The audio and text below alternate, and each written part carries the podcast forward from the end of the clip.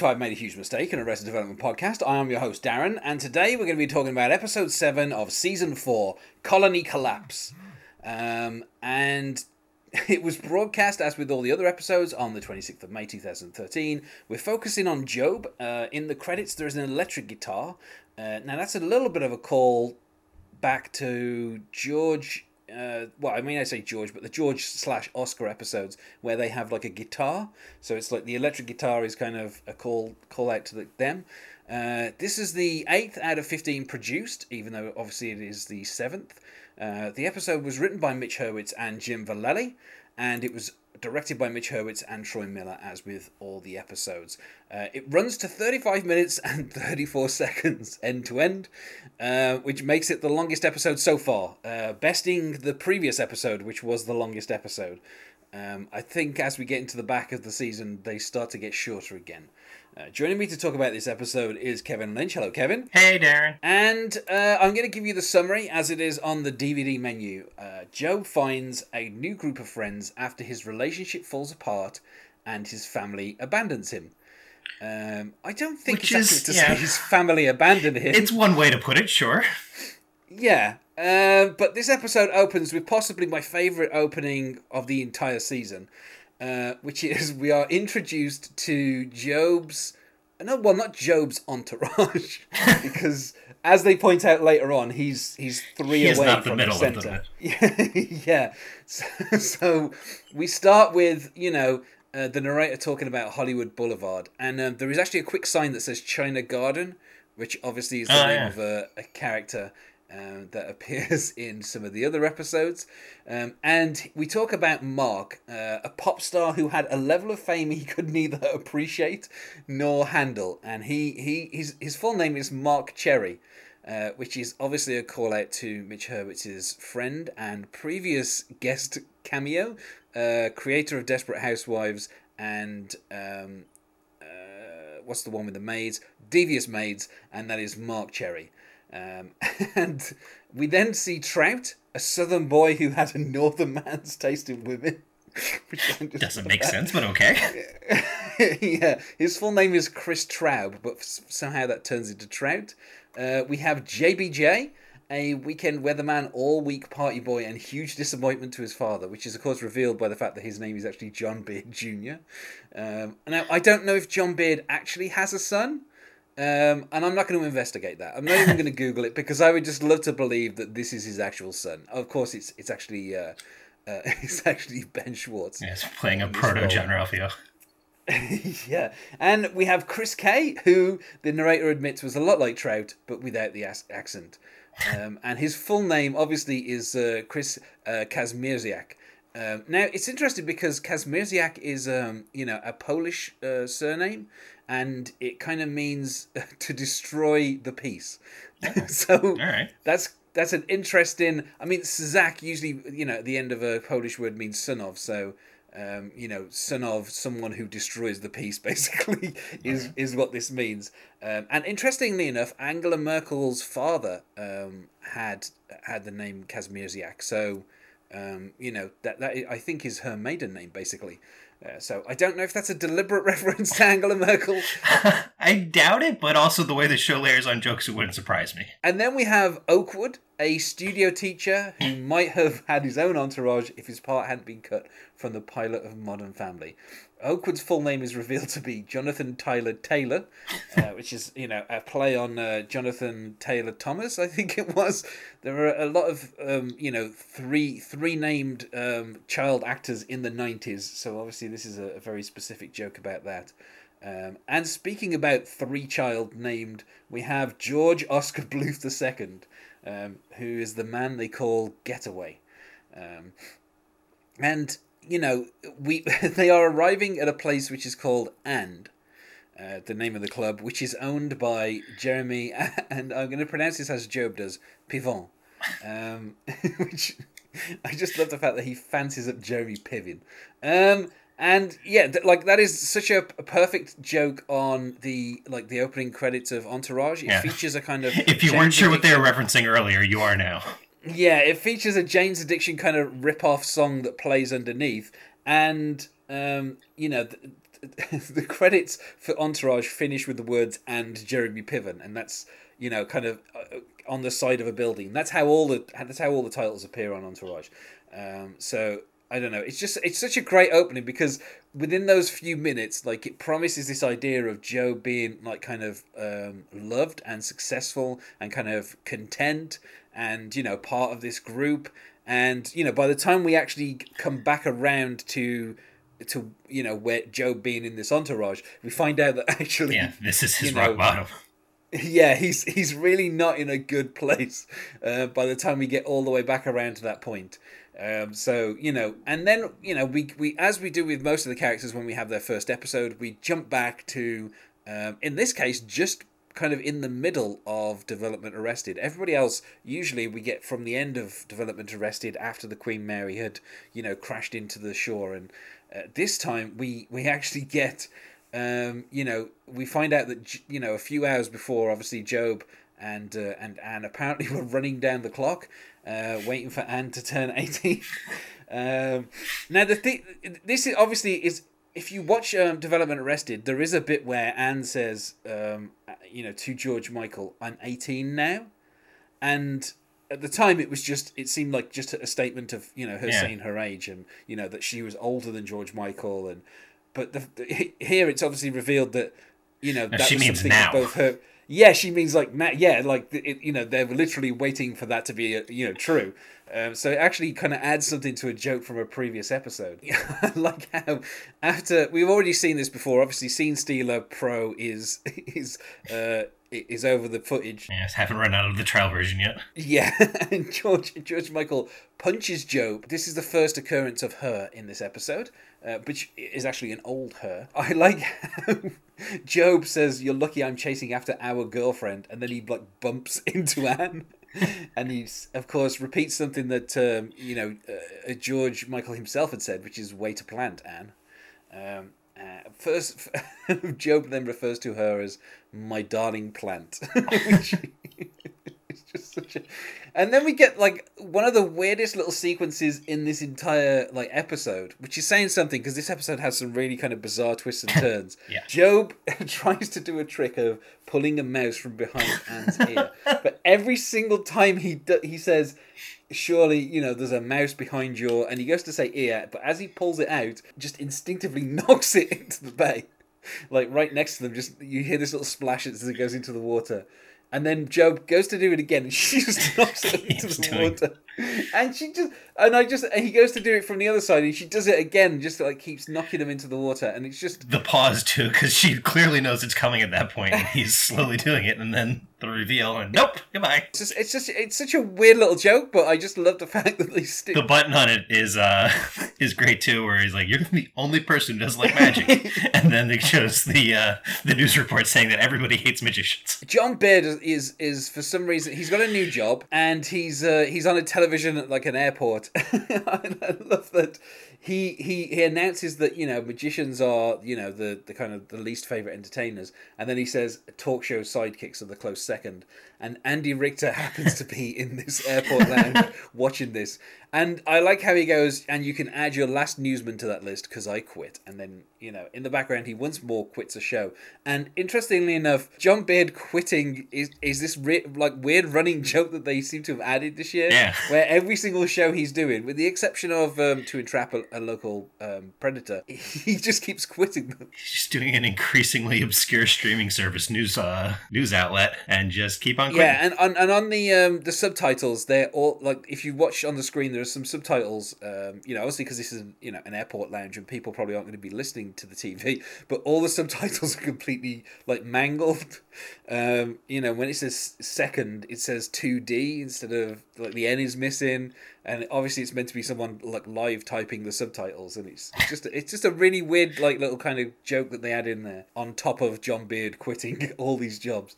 Um, and you know, we find out that um, you know Anne wants Gob to make things right with George Michael, and um, in this particular case, um, you know, she's talking about you know getting to fourth base, and we get to once more we get a, a- quick baseball reference as Anne Anne's fourth base seems to be completely different to what uh, Gob's idea of fourth base is.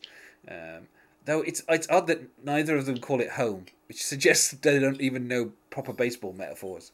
Um, uh, but yeah, so and uh, if it was softball, maybe, but baseball, not so much. Yeah, and I like as well, you know, Gob outlines, you know, that he can be faithful for you know a couple of hours, saying, yeah, you know, and this is where he starts calling Anne stupid over and over again saying, "Of course I can be faithful. Don't be stupid. You think I can't keep it in my pants in front of a, a bunch of dog-eared women in my family? Don't be stupid. Who am I getting hit on? Stupid. My sister, Lindsay. Don't be stupid. She's my sister. That's gross." And then he goes, and now you've got some mice to scoop out of the sea.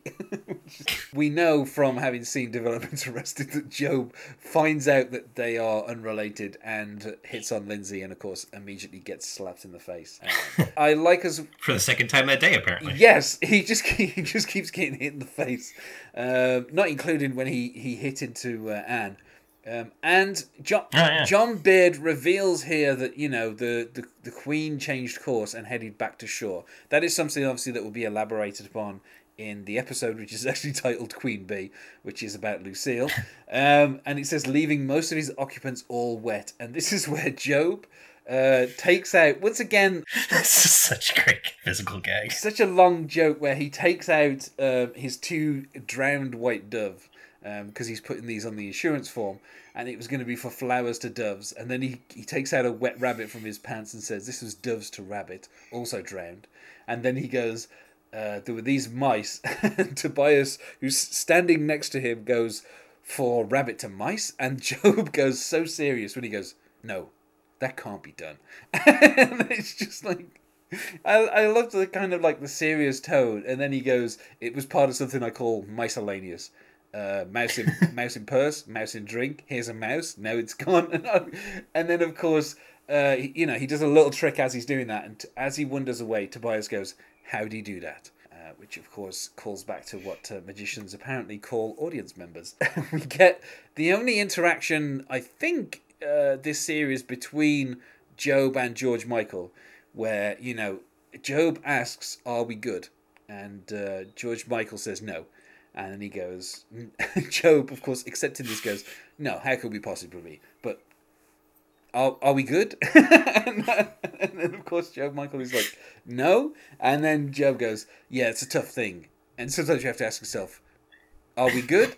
and it's just like, I, I, I don't know. I just love the kind of like interaction here between Michael Cera and Gob. Yeah, it's great, especially at the end because George Michael's really trying to like connect and like hash this out, and and Gob just wants to make sure that they're good. He goes, "I don't know what you want to hear from me, Uncle Gob. I mean, yes, are we good?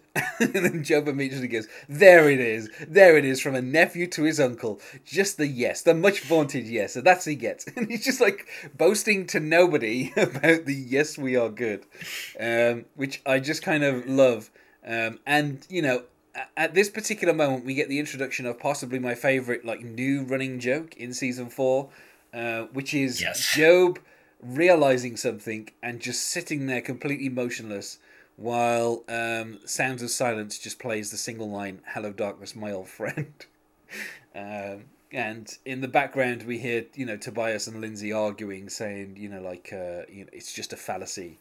Um, and I, it's just such a perfect joke. I mean, it just fits with the kind of the mood of Gob uh, you yes. know, at this particular like whenever he this is this is kind of like instead of him just saying I've made a huge mistake over and over again, which he he only does once in this episode. Yeah. He just keeps being completely still and sounds of silence plays and it's such a perfect. I mean, it, you know, if people haven't seen season four of Arrested Development, at the very least they know gifs of Will Arnett yeah, sitting there staring into the yeah, distance. Yeah, and it's just such a it's it like you know it's become a meme itself, but it is just like such a funny joke. And in this episode, they go to it four times, which is a lot of times to go to this joke, but every single time they use it, it is it's just perfect. Yeah, it works. So yeah. And this is where, you know, Joe breaks into Anne's bedroom Um, and he's about to break up with her, but then she unzips her pajamas, which takes a long time because she's got a zip that goes The all the narrator's way. line in this is great too. yeah, the narrator says as she unzipped her pajamas, it reminded him of past situations which he'd successfully been aroused, which is such a great.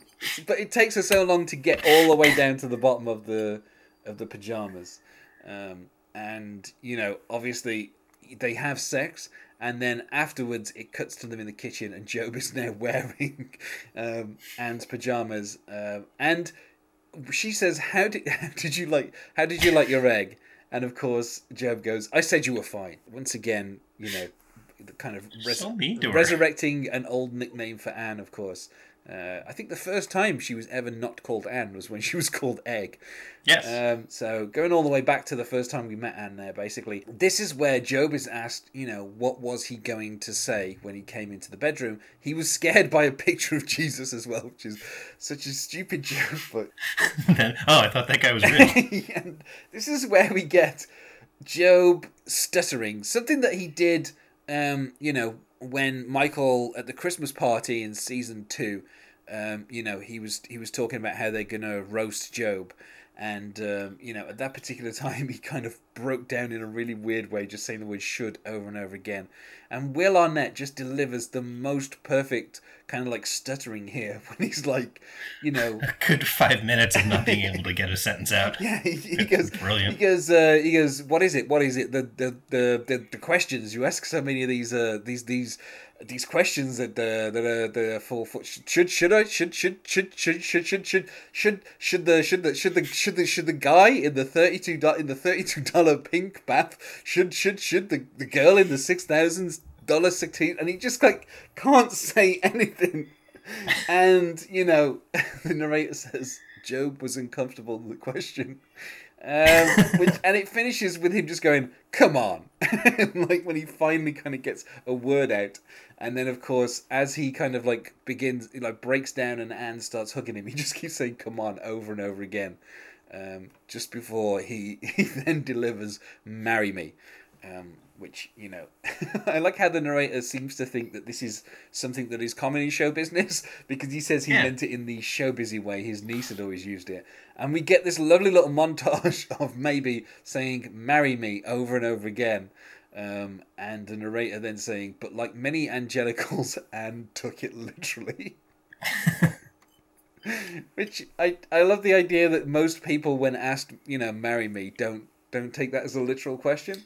Um, Yeah, no. and of course, when Anne announces that she's getting married, every all of the Veals kind of run in and surround Gob, and you know he has this unconditional love. And once again, "Hello, Darkness, my old friend" plays just as he says, "I've made a huge mistake," um, and you know that kind of like sets up uh, the you know what will be the main kind of uh, plot for the rest of this episode, which is you know this marriage uh, which obviously um, you know michael is the first to think that gob isn't going to go through with it.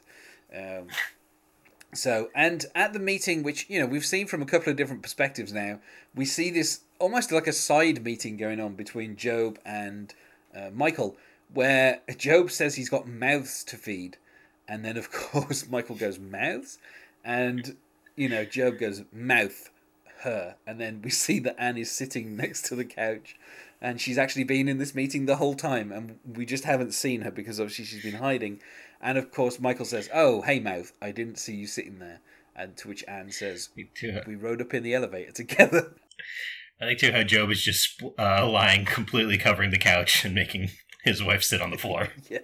Um, and at this point, you know, Michael says, I'm blanking, not remembering this elevator road. And then uh, Gob says, Yeah, me and Blank are getting the old Christian magic act back together. We then find out at this point that Tony Wonder is making a fortune with a gay magic act. Um, and, uh, you know, we'll see a little bit of Tony Wonder in this episode, but Gob's second episode really revolves around the rivalry Yes. between him and Tony Wonder. Um, and then we get a classic her as uh, know, Michael says who's getting married, and Gob goes her, and then of course Michael says who's marrying her, and then of course Gob has to go me. did I not open it with that? And I like how Michael goes, "You sure didn't."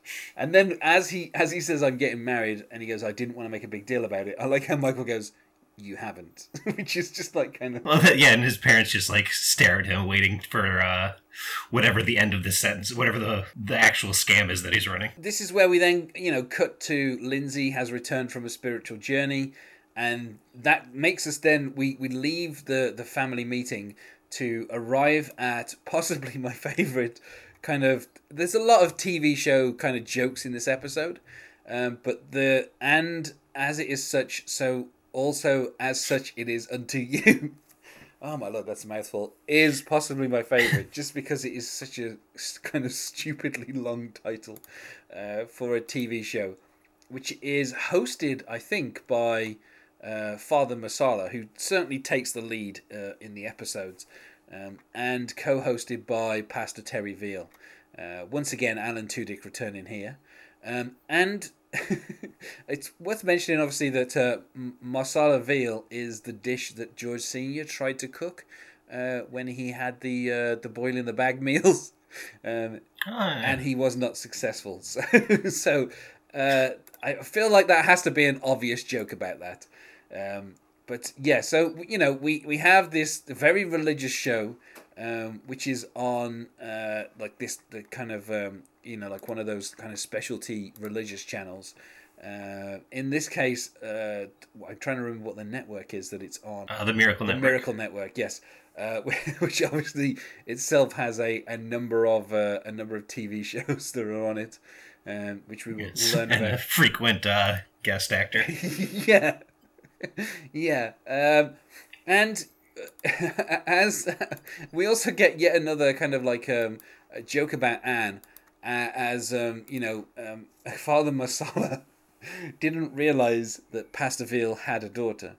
And you know, uh, Terry Veal has to say, "You've met her several times," and then go, "She's sitting right next to you." And then we kind of pan out a little bit, and we see that indeed Anne has been sitting there the whole time.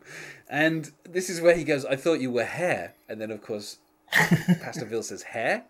No, she's my daughter." And she's getting married to this good man, and then we see Gob.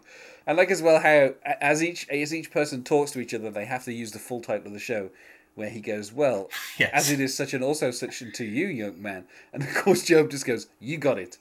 Unto you as well, dear heavenly fathers, and he just like doesn't have an understanding of like what's going on, um, and you know as he did with um, you know uh, previous kind of occasions, uh, most notably when um, his his previous girlfriend was being interviewed on uh, on Mexican television, he decides to make a huge announcement, and Yes. you know they're going to televise the marriage, and you know Gob says that he will be performing one of his famous magical illusions. Um, and of course, he then ends up kind of in the faux biblical speak, where he says that once your eyes have beholden it, you will put no God before me because of its spectacular spectacularity. And of course, I only propose to do this out of love for. And then he stops, and Anne has to go, Anne. And then he goes, and God. so effectively, he's calling her And, which of course is the name of a famous club. Um, Yeah. we find out that um, you know Gob is going to be escaping out of. In fact, this isn't like a bad. This isn't a bad trick. He's going to escape from the cave by never going into the cave and escaping using a, a fake boulder, which gets you know pushed to one side. Um, you know, essentially, it's the stage that he'll be standing on before you know he, he you know uh, he's covered with a, a a curtain so that he can kind of you know disappear into it and take off his handcuffs and and escape and then you know return a couple of weeks later and show everyone that he's escaped. Uh, or at least that is the plan. Um, and I like here that you know he's practicing in the model home and Michael comes in and he asks you know what's the illusion that you actually love the bride? And I like how for a half a second you think Gob is going to be offended and he goes hey that's good patter like he's always you know he's always a magician and he's always looking for you know yeah, whatever the next angle is. yeah is. and I, I just love that because it's it's such a great joke um, and you know gob and michael they had for some bizarre reason a substantial amount of the previous episode as well which is actually ahead of where this episode is set Um, so it's really weird because we've kind of really jumped back in time here. Um, and you know, Will Arnett and Jason Bateman, of course, you know, always great together. And you know, the timing between the two of them is is just so kind of perfect. And I love that Gob, um, you know, he didn't pay attention to Michael storming out and leaving the family, and so. Well, they explain why. Yeah, we cut back to the penthouse, and as Michael is, you know, saying, you know, I hope you're Doing done with his rant. family and all the rest of it. We have once again Hello Darkness, my old friend, playing as Gob is just staring into the middle distance. Um, and, you know, Michael originally is going to be, you know, best man slash assistant. Um, but, but as the conversation goes on, Gob kind of demotes him to be a centurion, uh, standing over where they think I'll be, which is such a great, uh, you know, kind of, uh, you know, place for him to kind of talk about it. Um, and Also, during the conversation, um, is one of my favorite visual gags that they keep on bringing back uh, in the show, which is eating mustard and Parmesan cheese. yes, yeah, which of course a little bit of a shout out to Gene Parmesan. Um, Of course. you know, and I like as well how Gob talks about you know the Bluth company, and Michael reveals that he has his own company, the Michael B Company, Yes, the Michael B. Company. which of course Gob says you stole my idea of having a bee company. Uh, which I, I love the fact that Gob is so into bees. You know, obviously the title of this episode, "Colony Collapse," you know, recalls Beads? B- bees recalls Oh. recalls and that, that's the thing is it started as just a common misunderstanding over Lindsay wanting to buy beads and it's just turned into this whole thing where he has a number of hives and you know he really he really knows what he's doing when it comes to bees it's it's so weird that Gob is actually you know as he says Yeah, he's actually kind of a good bee. yeah, I mean, uh, in the previous episode, he described himself as a gentleman bee farmer, um, and I think you know that's his true calling. Um, though obviously his son would not approve because his son is in a, a different line related to insects and such. Um, but yeah, you know, Michael tries to say he hasn't stolen the idea, but he kind of gives up on that. Um, and you know, Yeah, it was a great example of Michael trying to and then just giving yeah, up. Yeah, and Gob says, you know, he was using his magic smoke on his bees. Um, and he goes, My bees are dropping like flies, and I need them to fly like bees. Which is such a great kind of. I just love. I love Will Arnett saying those words. It's just so great. Um, and then, of course, he says he's got to get him out of the bee hospital, uh, which is not, uh, you know, cheap. which I don't know why there's just a hospital for bees, but I guess it's really weird because at the time, you know, the, the, the talk of, you know, colony collapse and the death of bees um, in 2012, you know, when this was being shot, was, you know, such a hot news item.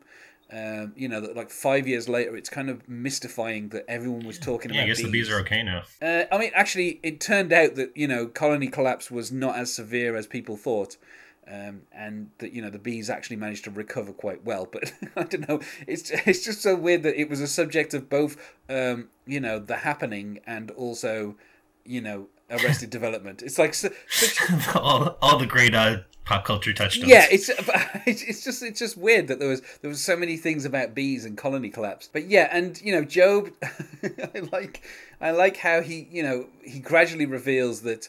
Uh, you know his wedding is actually going to be an escape act and he's going to be running away from this marriage and you know he talks about how you know a marriage is a lot of pressure and i like how he goes and she's not into it so once again anne being called by a different name. Um, and then he talks about how jesus was shredded and you know how anne apparently after they had sex once has let herself go and her stomach is apparently out here uh, which is something that will kind of be revealed uh, i think in the next gob episode. Um, so I don't want to spoil that for people, but yeah, and I like how you know as Michael turns his back, Gob disappears, and Michael just goes, "I know you're in the boulder," and then we get a slight pause, and I, for a second, having not seen this episode for a while, I thought that Gob had actually completely gone and he wasn't in the boulder, but then he just goes, "Yeah, but how'd I get in the boulder from inside the boulder?" And it's quite obvious there's like a door right on top of it, so that's how he got in. Um, You got in very quickly. yeah, he, he did. Um, and on the day of the wedding, we have you know the the kind of the setup of the trick. Um, and none of his family have shown up. And this is an echo of what will eventually be fully revealed in Lucille's episode, and we get a shot of it here in this episode, which is the trial where nobody shows up, but they all have their like headshots in their seats. And in, in, in once we actually get to the, the you know the, the church, we actually find that there are also headshots in the seats of where Joe's Yes. family is supposed to be. It's almost as though they had those headshots like printed in bulk, just so they could put them in places where the family were not given to, to appear. That is one of the great um, uh, jokes from the season two, just building on like the previous episodes, as we see more and more who didn't show up to the trial. Uh, yeah, and obviously, you know, each time we, we find out why they didn't show up, and I think in in um, you know Gob's case, it, he has a very good excuse as to Yeah. why he didn't show up. He's talking with Anne. I like as well how she goes, "It's bad luck to see me in the the gown before the wedding," and he goes, "Well, hopefully I haven't." Uh, you know, a comment on uh, on the kind of plain clothes that Anne is wearing in this particular case, and Tobias wanders past, and he's playing Roman Centurion number two. Um, not even Roman Centurion number one. Not even you know being related to, to the the groom can get him you know a, a, a bump up from number two to number one. Um, and you know Betty at and so it is such and also as such it is unto you. Um, you know has has kind of put him onto the casting for this particular event, uh, and we find out that he has worked for the Miracle Network a number of times.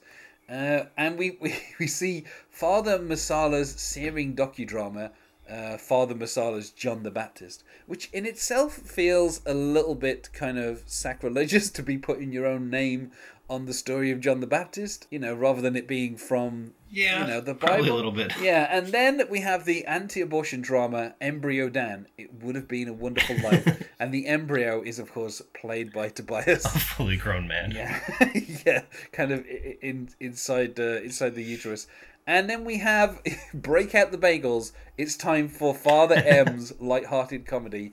A Jew came to dinner, uh, which of course sees. Uh, uh, you know Tobias playing a, a Hasidic Jew with the uh, with the full beard and everything. Um, so basically, this entire network has Tobias as its kind of backbone. You know, Tobias says he he hates to be the guy who quotes his own reviews, but his word magazine called my Jew pitiful. Just, I don't, why would you quote that? That's the funny thing. Is like, why would you quote that? Because he actually got a review. yeah, I guess. Uh, and we find out that we are at the Church of the Holy Eternal Rapture. Um, so remember those letters because they are on this kind of glass structure. That those three letters H E R are there with a question mark, and I don't even know why that question mark is doing there. But of course, uh, as Pastor Terry Veal gives his introduction of Gob, it spells her. Uh, one more, one more kind of uh, joke in that direction, uh, and we get Gob on the cross, uh, a giant glittery cross, which in the previous episode we already knew that the Christians were not happy with this trick.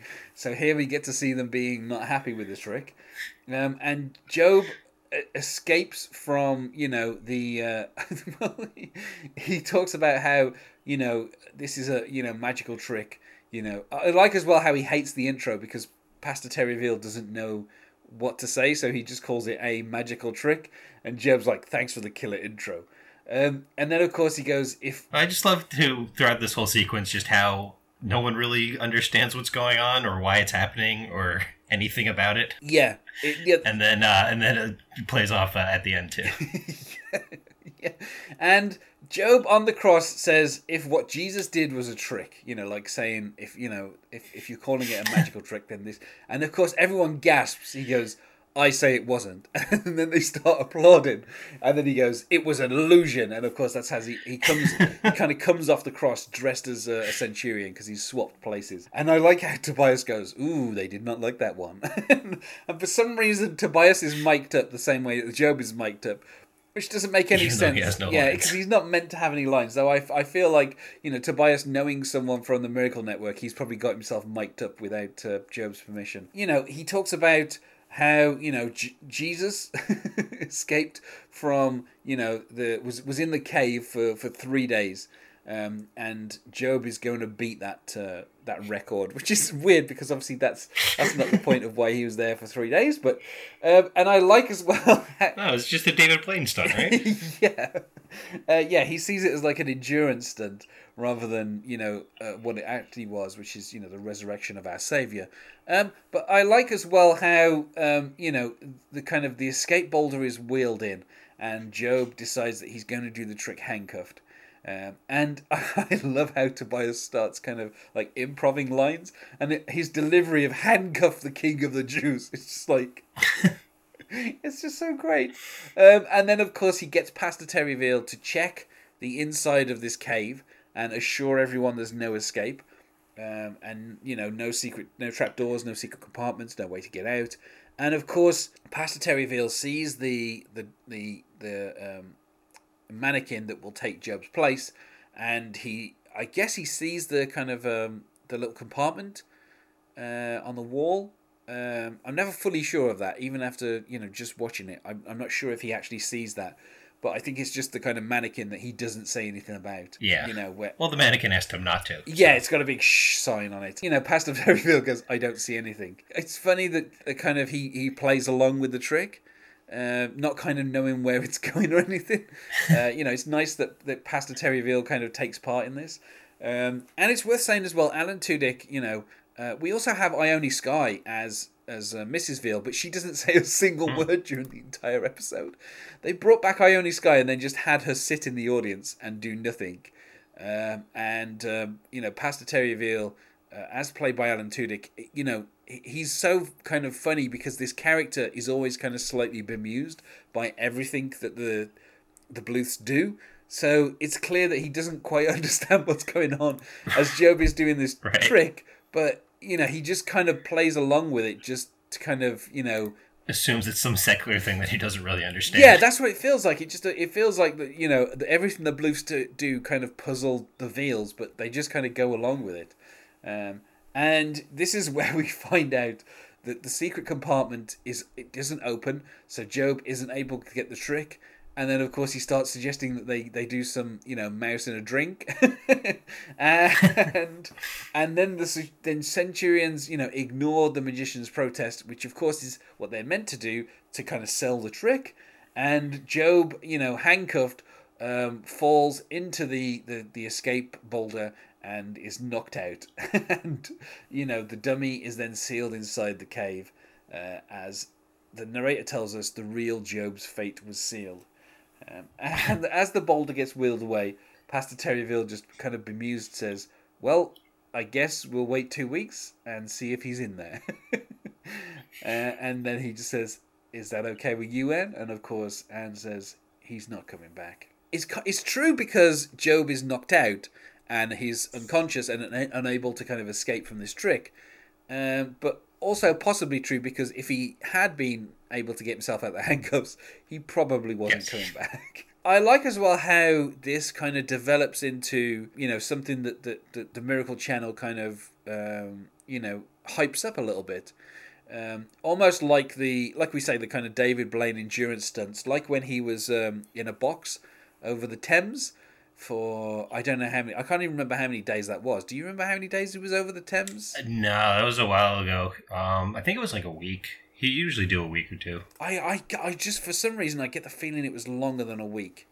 Because um, I remember it being like it might have. He was in the ice for two weeks. I don't. I don't know. Didn't he? Did he end that one? Um, or went through with all of them rather. Well, I, but I'm almost certain that the ice one, he David Blaine finished it earlier than he wanted to because for some I don't know for some because you're not meant to stand. yeah, exactly. you're not supposed to be buried alive for two months. You're not meant to be in a block of ice for you know however long. Um, but uh, yeah, so he was he was in a box over the over the Thames for however long that was. Um, you know, to to me it feels like, you know, it was uh, over there. It was forty four days um, in a box. Jeez. Yeah, this is why I remember it being such a big thing because um, in the summer of 2003, obviously, you know, 10 years before this, yeah, David Blaine was in a box over the Thames, uh, a seven by seven foot box, and basically he was there for, for over over a month, and it was on. It was like everywhere over here. It was just it was insane. It was all over the news. You know, even though basically it was just a guy in a box doing nothing.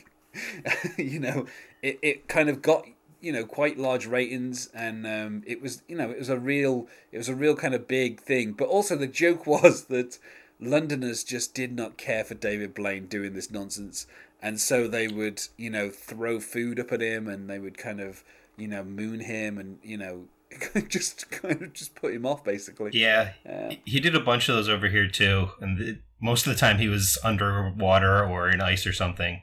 But yeah, the one time he he stood up on a big stick for uh, a day and a half, and yeah, people were throwing stuff at him because who cares? Well, this turns into kind of the same thing where we have, you know, the cave is there, and you know we we we have some bingo going on, and um, you know Father Marsala and and uh, Pastor Veal are talking about you know it once he gets out, it's going to be a beautiful wedding, and I kind of I kind of like that. You know, this turns into like a kind of an event that they're waiting for Gob to return, and of course, Anne keeps saying he's not coming back. Um, and then you Always waiting for someone to return. yeah, and this is the point at which we find out, of course, that Gob is is unable to stop the boulder from being shipped to a storage unit, and that is why he was not able to make the trial of Lucille Bluth. Um, and you know, we we get everyone back together, and two weeks later, they open up the cave, and Tobias.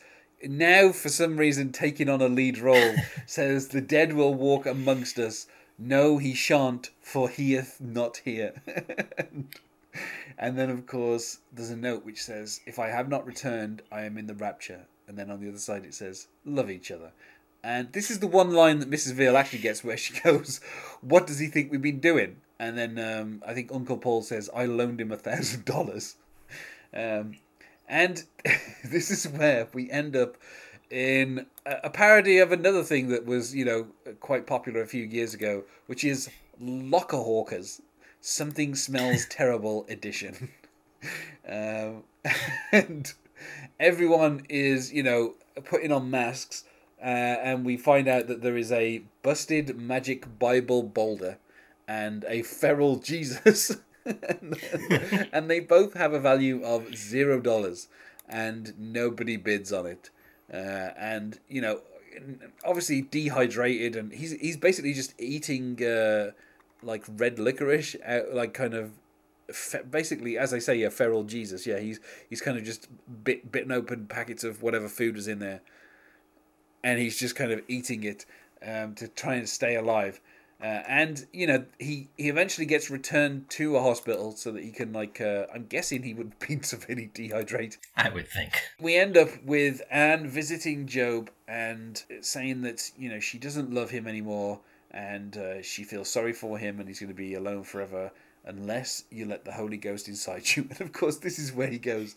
The holy, sh- sh- sh- uh, the sh- the sh- sh- and, and you know he'd basically been living on uh, what the narrator calls candy vines. So obviously they once again they've kind of got off brand. He finally kind of breaks down uh, after being wheeled out of hospital, and he calls Steve Holt. Well, because she leaves a, uh, a religious pamphlet with him, which he then reads of being about uh, a person named Goad. Yeah, rather than Job. Um, and of course, he calls, um, you know, Steve and says that he's, you know, ready to let the son of Gob involve me. Uh, talks about Have You Been to the Club And, owned by Jeremy Piven. You know, he's going there tonight. And of course, as he goes to say, It's me, your father, he, he's filled up the whole message. Um, and I like how he kind of points, saying, "Okay, ready to be wheeled further." But obviously, the people, the orderlies who wheeled him outside, have have now returned to the hospital. They're not wheeling him any further. Um, Right. and he talks. I like here how they set this up because Gob is talking to someone, and he says, you know, Gob was waiting to meet his son at the bar, and he felt a little vulnerable. And he says, you know, I lost my wife, lost my career, and when I was in a storage unit at the bottom of that rock, it was like I hit. And Steve Holt says, rock bottom. and I like how Gob goes, goes, no, it's more like a trending downward moment. and he reveals he feels like he's being tested like Job from the Bible. And the bartender, who seems to be Bartender keeps carrying. the bartender religiously, you know, maybe I don't know. It's really weird, but he says Job, and of course Gob goes yes. And there's this kind of like weird little kind of back and forth where each time Gob keeps going to talk, you know, the bartender keeps saying Job. Uh, and I, this is where Steve Holt kind of reveals that he is Steve Holt. Um, it's worth saying that uh, you know, uh, just in uh, I want to yeah, in Gob's defense, yeah, just in uh, his his son does look a little bit different than last time. yeah, just in Wade Grant um, for the role. It should be it should be said. Um, you know, he he Yeah. thinned out his hair and he gained a little bit of weight so that Steve Holt would look a bit more pathetic and you know different. Um, you know, it's worth saying that you know a, a- a fair amount of time passed between the end of of you know season Yeah. three and the start of season four. Uh, you know, you're talking what is it like eight years, something like that. So you know, obviously, uh, teenagers change quite substantially sometimes, and uh, Justin Wade Grant does look. Uh, I wouldn't say unrecognizable because you can still say it is Steve Holt, but the fact that he kind of you know went to the trouble of changing his appearance so much really helps the joke. Um, you know, Yeah. with him being kind of unrecognizable uh, to to Joe. But then at the same time, Steve, you know, um, Gob would would never recognize Steve Holt anyway because after almost every Yeah, single exactly. interaction uh, they previously had, he kind of kept taking forget me nows, and you know, so he he didn't really want to remember his own son anyway.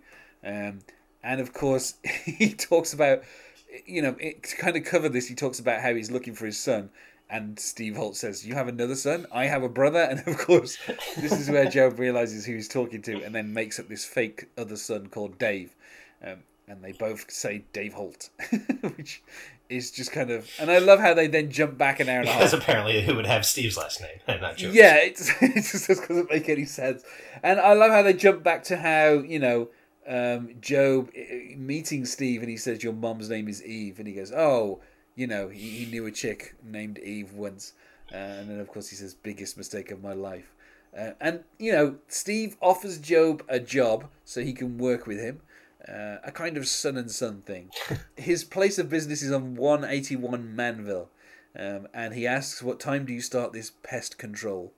And Steve says 7 a.m. Of course, Gob says, "I'll be there with at 6:45 with two cups of coffee." with it being such a great day, and the fact that they keep saying 6:45, which is like kind of putting it into to kind of Gob's memory. Um, Gob stays at the bar while Steve Holt goes home, obviously because he's got to be up early in the morning to do his job. Traditional Blu- Bluth pre-celebration. yeah. Uh, Gob, you know, he kind of celebrates this by staying at the bar and he does the kind of, you know, the tying the te- cherry stem trick before a woman re- says that she has lupus and he just kind of like spits the cherry out. Um, and this catches the attention of JBJ, um, you know, and we find out that he's with his boy Marc Cherry. And of course, Gob asks Marc Cherry, the babyface singer, or Marc Cherry, the babyface showrunner? which is such a great question that he has to ask.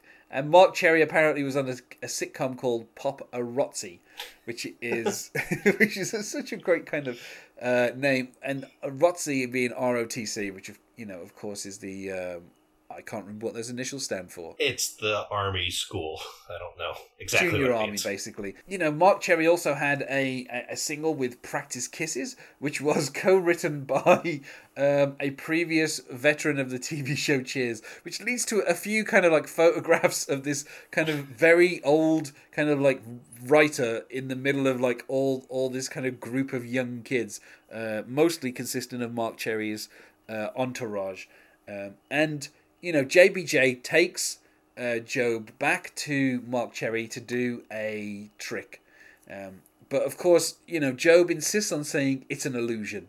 Uh, a trick is something a whore does for, and then he gets cut off because JBJ says, Do a trick and I'll pay for your bar tab. and then, of course, Gob produces a cherry from his mouth, and everyone is amazed. And then we see a series of tricks where Gob kind of, you know, makes things disappear, makes things reappear, and everyone in the, the entourage is kind of entranced by what Gob is doing, uh, inc- including Rebel Alley, who appears and screams fire in the middle of, uh, of, of this bar after Gob produces a fireball. And of course, this cuts to her doing a PSA saying, never yell fire in a crowded place. It's never funny. I love the uh, the narrator's thing too. Uh, she was doing research for an upcoming public service announcement. yeah. Um, and that's something that obviously each time Rebel Alley's PSAs come up, the, the kind of lead in gets shorter and shorter, and the PSA just appears because we know that Rebel Alley has done something like that. Um, and of course, you know, Rebel has a uh, has a purse which is a David Spade, uh, a callback to Lindsay's episode when she was on the mountain. And once the you know obviously Gob kind of uh, has amazed the entourage, uh, you know, a dove appearing out of the purse, and Rebel kisses Gob, and uh, some paparazzi appear, and JBJ, you know, um, she, she uh, he he wants to kind of, you know, get them out of there. Um, and you know, Gob is the one who kind of uh, who will do that. But you know, Rebel doesn't want to be seen, you know, partying with some tweens. She says. Um, I like how Gob says that he'll have them out there in a flash, which sets up, you know, the idea of him doing something to kind of make them disappear in a puff of smoke or something. And of course, we get the callback to his least successful trick, uh, where he basically sprays lighter fluid in the eyes of the paparazzi. Which you know, in in past occasions, you know, the lighter fluid, you know, his his kind of button has always been, but where did the lighter fluid come from? Yeah. Um, but yeah, so they Marc Cherry seems to be impressed by this, and of course he calls Gob Getaway, um, and you know Gob is accepted into the group, uh, which means that unfortunately Josh Abraham. Uh, who is known as the Levelhead is now out of the entourage, uh, which is Cherry's business manager's son. Um, I've got a feel that Josh Abras- Abrams' son is uh, a reference to J.J. Abrams. Um, oh yeah. And possibly the fact that J.J. Abrams has a son who may one day um, be causing trouble with an entourage. At 6:45 a.m. in the morning, Gob is indeed going past Steve Holt and his pest control business, uh, but he's out of a li- he's standing in a limo out of you know with it out, out of the sunroof, and you know he just shouts, uh, "I'll be with you in a second. I'll be right there. Start without me." And of course, Steve Holt says, he's not coming back. We then return to the the kind of not the in, the, the opening, but just a little bit before the opening, where Gob is living the dream and he's you know he felt like he was in the center of the entourage, even though he's three away from the center at the closest, and it was pop star Marc Cherry's dream. um, and of course, Gob gets stopped by the bouncer because, of course, he would be because he's a forty-something man Sure. with a group of teens, and he ends up being a limo driver. Something which in the previous episode he said he wasn't a limo driver. Um, you know, so this is kind of he ends up there, and then we get what is possibly one of the kind of the oddest little kind of jokes, uh, where on the mirror we have the words "Hey Joe with the B." uh, fun night. P.S. I have syphilis, and then upside down, um, you know, uh, colon and uh, open parentheses. Which is great that they're typing out emojis on a handwritten thing. Yeah. And, you know, um, obviously, Joe with a B is someone mishearing Job with a B. Uh, but also, he he does have some B's, so you know, Yeah. kind of makes sense. Uh, and we have this this sequence where the narrator explains a roofie circle, where Gob uh, experiences shame, and so he takes the forget me now, um, and but unfortunately, he ends up still remembering the event that caused the shame. So once again, he takes another forget me now, and you know he keeps seeing the mirror. Yeah. Takes it too late to forget the event, but uh, early enough to forget taking the roofie. Yes, and so we end up with with this thing where he keeps taking a roofie, forgetting he's took a roofie, and then taking another one the next day until you know a month has gone by, and he he keeps seeing this one guy i- in the um, in the bodega, and he keeps calling you know like like the you know the Halloween decorations go up, and he's like, "What's with the scary guy?" And it's just like. Oh, it's just it's just crazy because it's like the next day, two days later, fifteen days later, a month later, six weeks later. At which point Gob is like, "What's with all the Christmas decorations?" And the narrator saying, "Days turn into weeks, weeks turn into months," and uh, you know, obviously, this is where at a certain point the salesman is not willing to, you know, sell uh, Gob any uh, pills. And of course, the, the narrator says eventually it almost ends in a Mexican hospital with stage four syphilis, uh, which is as he throws up all over the street. yeah, uh, and I like as well how we end up with you know Gob has worn out his welcome, and you know possibly one of the kind of the greatest running jokes in this this kind of series is how Marc Cherry has written a song called Getaway and he sings the lyrics directly at Gob, saying, Go away, get away, stay away, get away. Obviously, get away being Gob's nickname, but Gob completely misses because, you know. It's a little too subtle for him. Yeah, and also, you know, he the song is very catchy, so, so yeah. You know, he just ends up singing singing along to that. Uh, and of course, this is where we find out that um, you know Gob's Malibu life is falling apart, which is a reference to the fact that you know in the previous episode uh, he had to kind of divert to pick up the bees to go down south. Um, and we find out that Johnny Bark, as played by Clint Howard, is very much alive and not dead as previously thought by uh, by his son Marky Bark. Uh, and Deborah Mooney returns also as Joan Bark. Um, and we, we we end up with Gob trying to go out with the rest of the entourage, uh, but they keep trying to like run away from him, and he talks about how he's got his sick bees in the trunk, and um, you know, uh, in the in the kind of in the in the back, um, you know, they pick up some women, which includes Debrie Bardeaux, and you know, Gob in the front.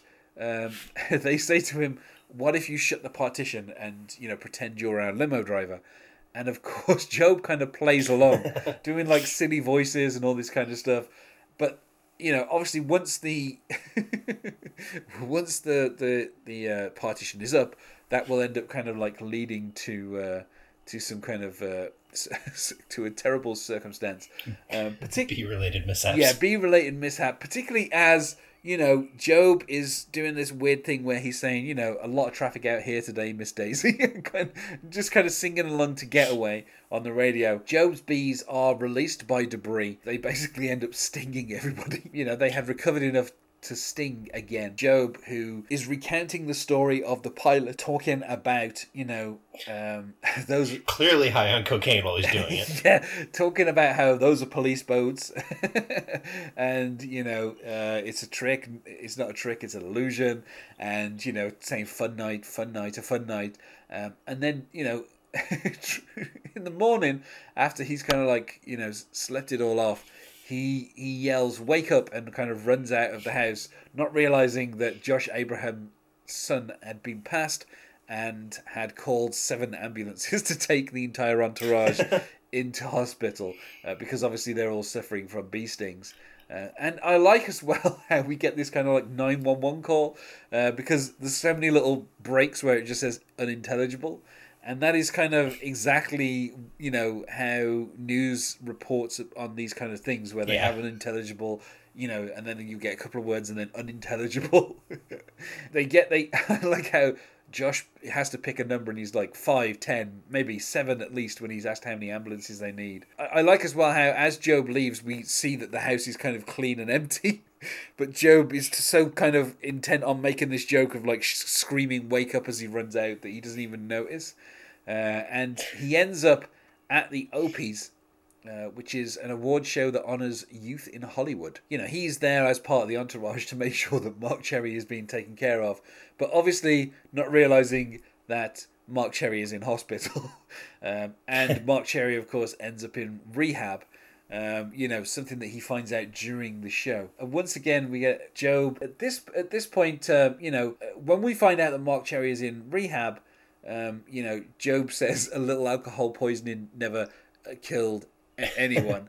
and of course, this cuts to Rebel Alley saying binge drinking, not cool. You know, we don't even need to see the setup. We just know what would have happened with Rebel Alley at this particular point. Gob realizes that these were not his friends. He, you know, he sees Tony Wonder.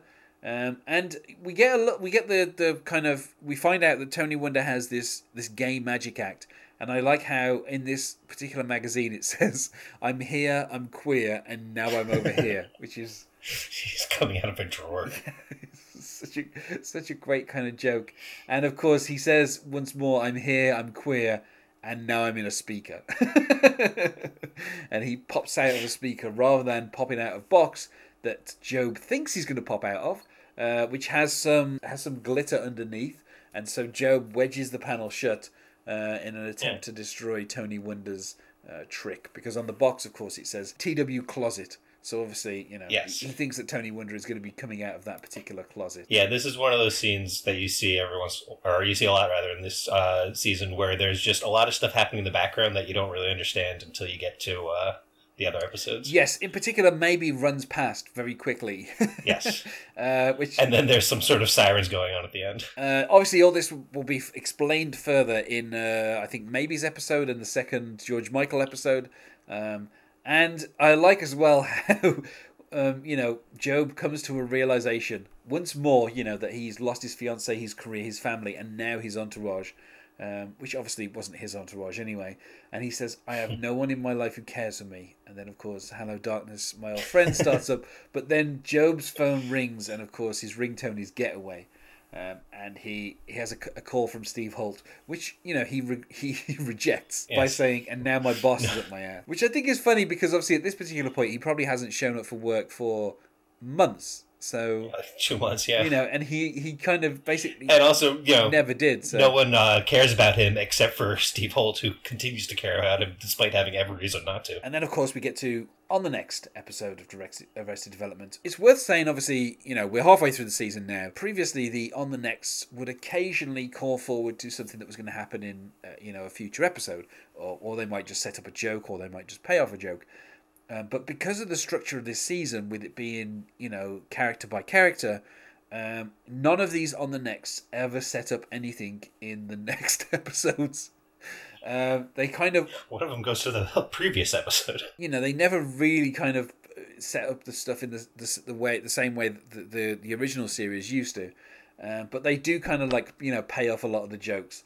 Um, and of course, we see Gob driving along uh, Getaway on the radio, of course, and he's singing Getaway, Getaway. and, you know, he nurses the loss of his new family when he gets a call from his old one.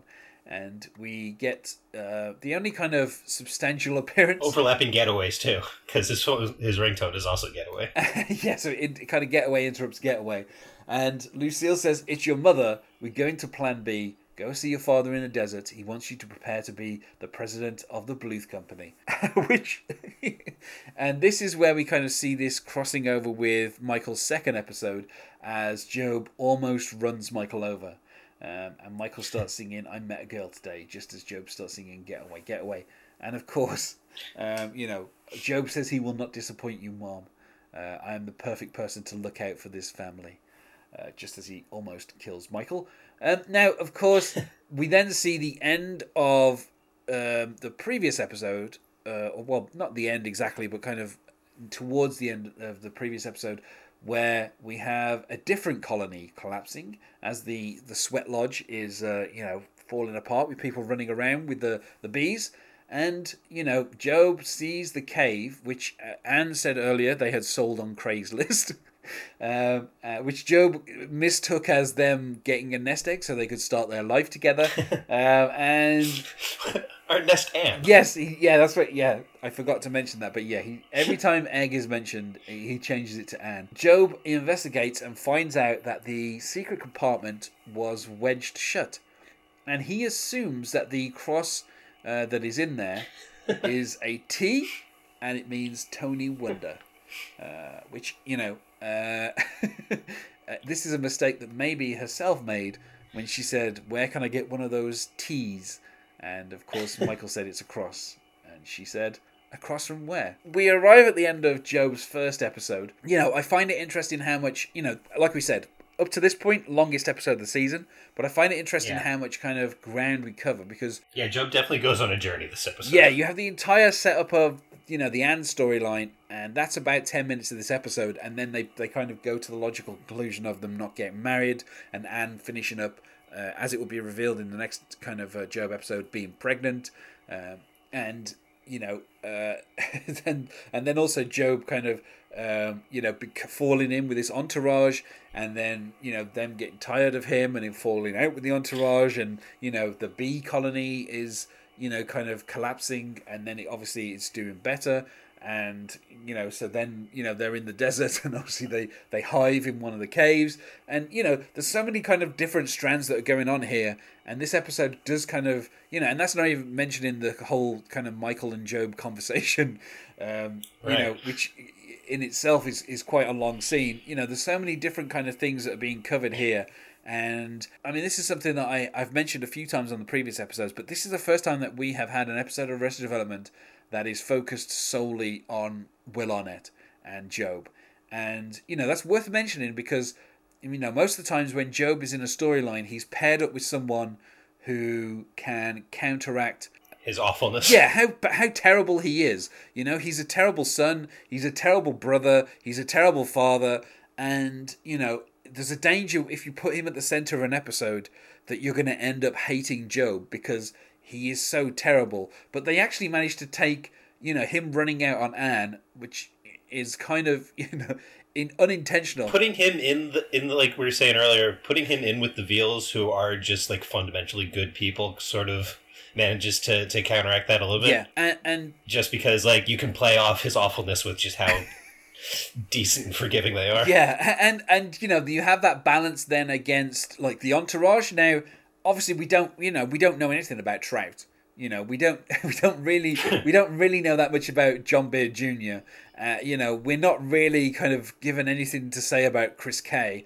Um, and Wyatt Russell doesn't even say a single line in this episode as Oakwood, you know? Um, and Marc Cherry seems mostly petulant and spoiled. You know, the fact that he, he you know, he writes a song, you know, which is directed at Gob rather than saying to Gob you know, we don't want you hanging around with us. The anymore. only song that he's written in uh, his entire career. Too. yeah, you know, he writes this song, which is you know a little bit kind of hateful, and directs it directly at Gob. Obviously, too subtle for him, goes completely over his head, so there's no real harm done. But twice in this episode, Gob hits rock bottom, you know, and obviously he treats Steve Holt so terribly.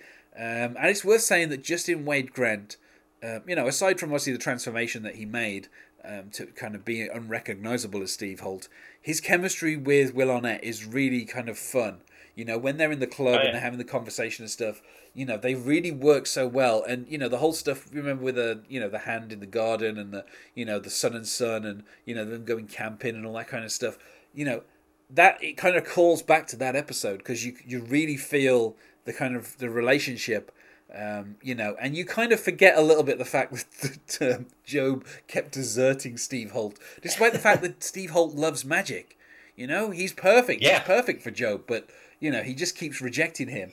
Um, you know, and we get a little bit of Rebel Alley, but she doesn't really do that much. But you know, I, it's nice how everyone is kind of contrasted against Gob in this episode, and he he still ends up being sympathetic. And I think that's you know that's something that would is really kind of hard to pull off. Um, you know, when you have like the George Senior episodes, you know they have George Senior and Oscar, and they play him off against you know a number of other characters to try and make him sympathetic yeah. because George Senior is kind of unrepentantly bad, you know, terrible. Whereas and with with their plots too, they're sort of both uh, George Senior and Oscar are playing against uh, their usual types too. Yeah, yeah. So there's you know, and obviously Jeffrey Tambor is a great actor, but you know Sure. To put to put Will Arnett and the character of Gob at the center of an episode was always kind of risky. Um, and I think they actually, you know, they do really well on rounding out. You can say the same about about Tobias too. Yes, and uh, they've managed to, to pull it off. Which I don't know if that's just a testament to the writing or the actors or, or yeah combination of I it. said that during the Tobias episode that you know David it was a risk to have a character which like Gob is mostly just a side character to you know to the other characters and kind of put them so central. Yeah, very cartoony, over the top, both of them. Yeah, and they both they both David Cross and you know um, Will Arnett, who obviously you know they they interact here as well, and, and that is a great scene with the two of them, which with Tobias yes. once again being completely oblivious, and then once we get to the actual magic trick, him kind of trying to steal the spotlight from Gob.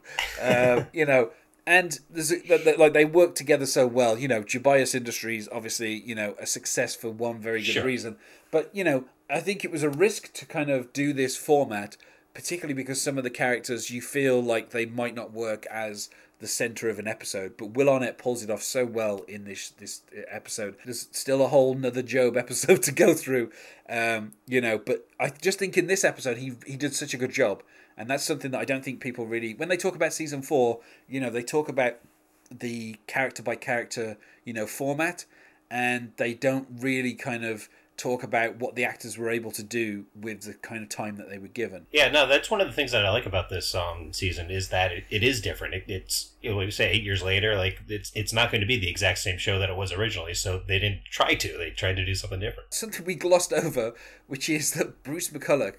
Uh, one of the kids in the hall Yeah. is uh, is Father Marsala. I, I, I should have mentioned that earlier, but he's he's only in the episode very briefly, but he is you know, he's really good, um, and he kind of him and um, and Alan Tudyk they really work well, kind of uh, particularly the whole thing where Father Marsala you know doesn't recognize Anne, and and that kind of that little kind of interaction. You're talking essentially about you know a side character of a side character and a new character and it's just by the strength of Bruce McCulloch's acting that you actually get such a great interaction between those two. But you know, this is an episode that that mostly lives and dies by whether or not Will Arnett can carry it, and I think he does, you know, a really good job uh, in this episode. And you know, I think this and um, you know the Maeby episode are probably two of my ep- favorite episodes of the season. Uh, you know, Yeah, I, I yeah. think 35 minutes really kind of isn't enough in terms of like Will Arnett. I think you really want more Will Arnett in this season. So, you know, I'm looking forward to the second Gob episode at least. Yeah, yeah, the sec- yeah the second one's no, no, I'm sorry. The second one's really good too. Um, for all all the same reasons we were just saying. So Yeah. get into that in a few minutes. Yeah. So, uh, I feel like we've really kind of uh, mined this episode. Uh, so, I would like to say to you, and as it is such, so also it is such unto you, and we shall go to plugs. Is there anything you wish to plug? Uh, yes, I'm a regular on the uh, Post Atomic Horror uh, podcast, which is this, um, but for all of Star Trek. Uh, we are just wrapped up season one of Enterprise, so we're very quickly approaching the um, killing uh, time between Discovery seasons. Um, yeah, so there's that. And can, Uh, PostAtomicHorror.com. can we find you on Twitter? Yes, I am Flunk2 on Twitter. And of course, you can find us on Twitter at a huge mistake pod, and you know you can find us on iTunes, rate and review, etc., etc. Uh, thanks for joining me to talk about this uh, Gob episode, Kevin. Uh, thank you for having me. And otherwise, goodbye. Bye.